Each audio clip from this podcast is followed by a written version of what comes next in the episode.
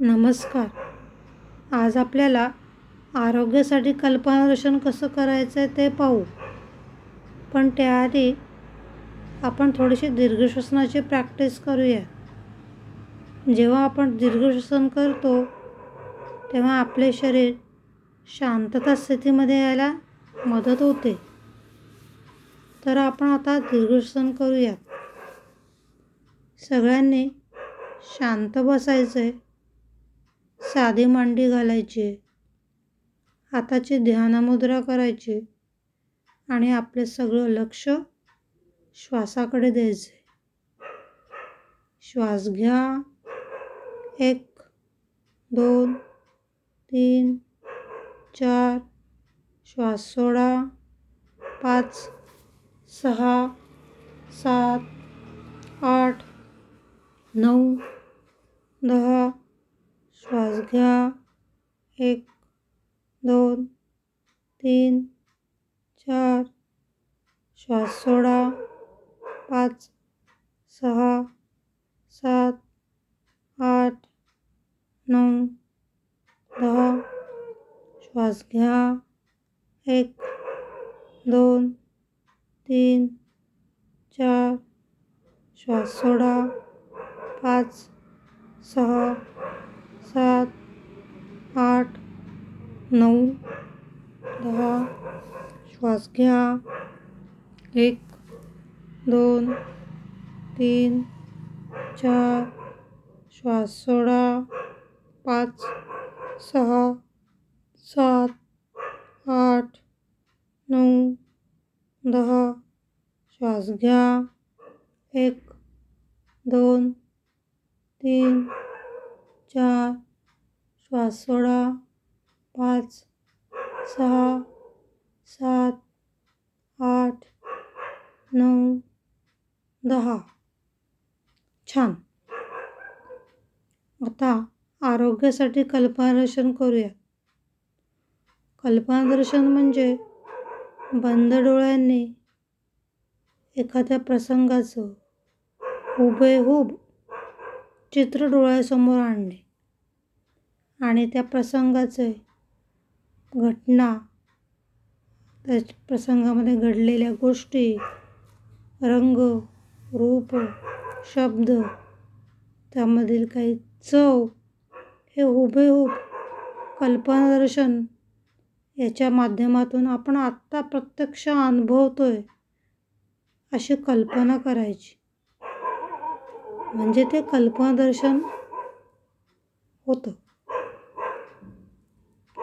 आता आपण आरोग्यासाठी कल्पनादर्शन करण्याचा प्रयत्न करूयात. माणूस कल्पनेने जे पाहतो त्याचा परिणाम त्याच्या मेंदूत आणि शरीरात दिसतो. समजा तुम्ही हाताचा व्यायाम करत आहात असे जर कल्पनेने पाहिले तर हाताच्या स्नायूंमध्ये विद्युत ऊर्जा निर्माण होते आणि ती यंत्रानेही मोजता येते. मात्र हा परिणाम वीस मिनटेच टिकतो. म्हणजे काय? स्नायू बळकट करायचे असतील तर जोर मारतो आहे अशी कल्पना केली आणि नंतर जोर मारले तर अधिक जोर मारले जातात. पण कल्पना करून प्रत्यक्ष जोर मारलेच नाहीत. तर स्नायू बळकट होणार नाहीत. एखादे दृश्य पुन्हा पुन्हा पाहिल्याने वास्तवात तसं घडत नाही. थिंक अँड ग्रो रिच हे पुस्तक कितीही लोकप्रिय असले तरी केवळ विचार करून कोणी श्रीमंत होत नाही. या पुस्तकात असं दिले की हे पुस्तक वाचा आणि श्रीमंत व्हा असं काय आम्ही लिहिलेलं नाही.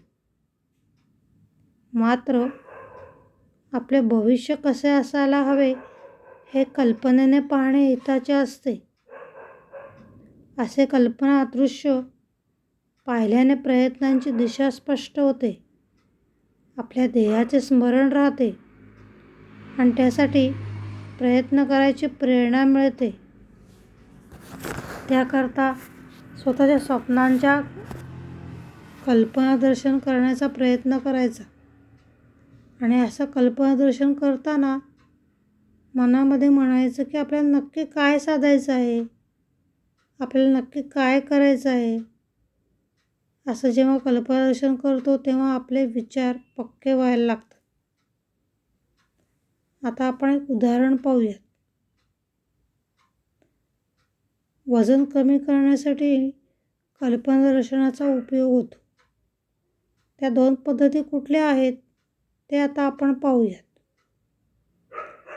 आपली स्वतःला स्वतःची काया कशी दिसते हे अपेक्षित आहे. आपली स्वतःचं शरीर कल्पनादर्शनाने पाहायचं. आपल्या शरीरावरची चरबी कमी झालेली कल्पनादृश्यामध्ये पाहायची.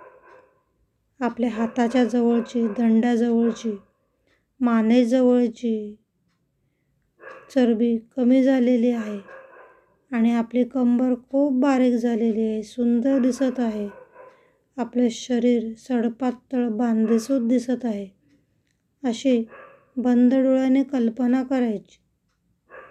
आणि आपल्याला छान छान ड्रेस आता खूप छान शोभून दिसत आहेत अशी कल्पना करायची.